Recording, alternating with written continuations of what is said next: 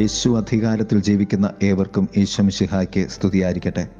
തിരുസഭ മാതാവ് ഇന്ന് നമുക്ക് നൽകുന്ന വചനധ്യാനം ലുക്കാട് സുവിശേഷം ഒൻപതാം അധ്യായം ഏഴ് മുതൽ ഒൻപത് വരെയുള്ള വാക്യങ്ങളാണ്. ഹേറുദസ് രാജാവ് പരിഭ്രാന്തനായി. എന്തെന്നാൽ യോഹന്നാൻ മരിച്ചവരിൽ നിന്ന് ഉയർപ്പിക്കപ്പെട്ടിരിക്കുന്നുവെന്ന് ചിലരും ഏലിയ പ്രത്യക്ഷപ്പെട്ടിരിക്കുന്നുവെന്ന് മറ്റു ചിലരും പണ്ടത്തെ പ്രവാചകന്മാരിൽ ഒരുവൻ ഉയർത്തെഴുന്നേറ്റിരിക്കുന്നുവെന്ന് വേറെ ചിലരും പറഞ്ഞിരുന്നു. താൻ യോഹന്നാനെ ശിരച്ഛേദനം ചെയ്തു. പിന്നെ ആരെക്കുറിച്ചാണ് ഇവർ പറയുന്നത്? അവനെ കാണാൻ ഹെറോദോസ് ആഗ്രഹിച്ചു.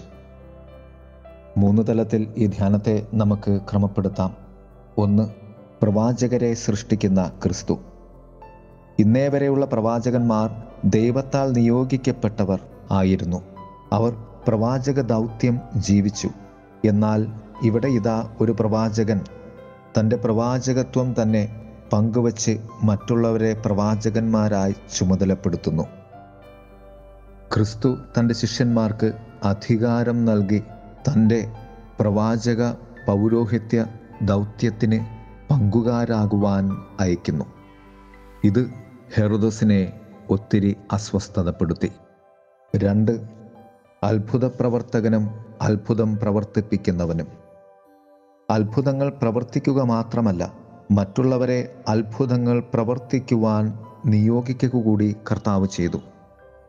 രോഗ സൗഖ്യത്താലും ദുഷ്ടശക്തികളുടെ മേൽ അധികാരം നൽകി അവയെ ബഹിഷ്കരിക്കുവാനും. കർത്താവ് പറഞ്ഞു വിശ്വാസമുണ്ടെങ്കിൽ ഈ മലയോട് ഇവിടെ നിന്ന് മാറി കടലിൽ പോയി പതിക്കുവാൻ പറഞ്ഞാൽ അത് സംഭവിക്കും. ക്രിസ്തു അത്ഭുതത്തിന്റെ ഈ ആഴമുള്ള വചനങ്ങളൊക്കെയും ഹെറുദസിനെ അസ്വസ്ഥതപ്പെടുത്തി. മൂന്ന് ജനകീയനും പ്രസിദ്ധനുമായ ക്രിസ്തു. വളരെ വേഗം ക്രിസ്തു ജനകീയനായി പ്രസിദ്ധനായി. അതിനാൽ തന്നെ ക്രിസ്തുവിനെക്കുറിച്ച് ജനങ്ങളുടെ പലവിധ അഭിപ്രായങ്ങൾ കേട്ട് ഹേറുദസ് അസ്വസ്ഥനാകുന്നു.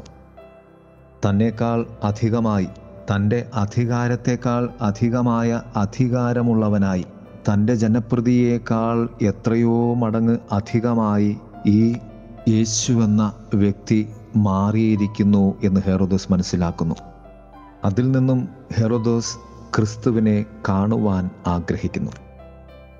ക്രിസ്തു ദൈവപുത്രനാണെന്ന ബോധ്യത്തിലേക്കുള്ള ക്രിസ്തു വളർച്ച മൂന്ന് തലങ്ങളിലൂടെയാണ്. ക്രിസ്തുവിന്റെ പ്രവാചകത്വത്തിന്റെ പൂർണത ക്രിസ്തുവിന്റെ അധികാരം ക്രിസ്തുവിന്റെ ജനകീയത. എന്നാൽ ഇവയൊക്കെയും ഹെർദസിന്റെ ജീവിതത്തിൽ ഭയപ്പാടിന്റെ മൂന്ന് തലങ്ങൾ മാത്രമാണ് തീർത്തത്. ഒന്ന് ഹെറോദസിന്റെ പാപബോധം രണ്ട് ഹെറോദസിന്റെ അപകർഷതാബോധം മൂന്ന് ഹെറോദസിന്റെ അധികാര ഭയം ക്രിസ്തു ദൈവപുത്രൻ എന്ന സത്യത്തിലേക്ക് മനുഷ്യരെ ഉണർത്തുന്ന ക്രിസ്തു ഇടപെടലുകളാണ് ഹെറുദോസിനെ അസ്വസ്ഥനാക്കുന്നത്. ദൈവ പദ്ധതി പ്രകാരം ക്രിസ്തുവിന് മുമ്പേ വന്ന പ്രവാചകന്മാരും രാജാക്കന്മാരും ന്യായാധിപന്മാരും ക്രിസ്തുവിൽ പൂർണത കൈവരിക്കുന്നു. ക്രിസ്തുവിന് ശേഷം വന്ന സർവ സുവിശേഷകരും ക്രിസ്തുവിലേക്ക് കേന്ദ്രീകരിക്കപ്പെടുന്നു. അങ്ങനെ ദൈവപുത്രൻ എന്ന മഹത്വവും രാജാതിരാജൻ എന്ന സർവാധികാരവും ക്രിസ്തുവിൽ കേന്ദ്രീകൃതമാകുന്നു. അറിഞ്ഞോ അറിയാതെയോ ഹെറുദസ് ഭയപ്പെട്ടത് ഈ വലിയ ദൈവ സാന്നിധ്യത്തെ തന്നെയാണ്.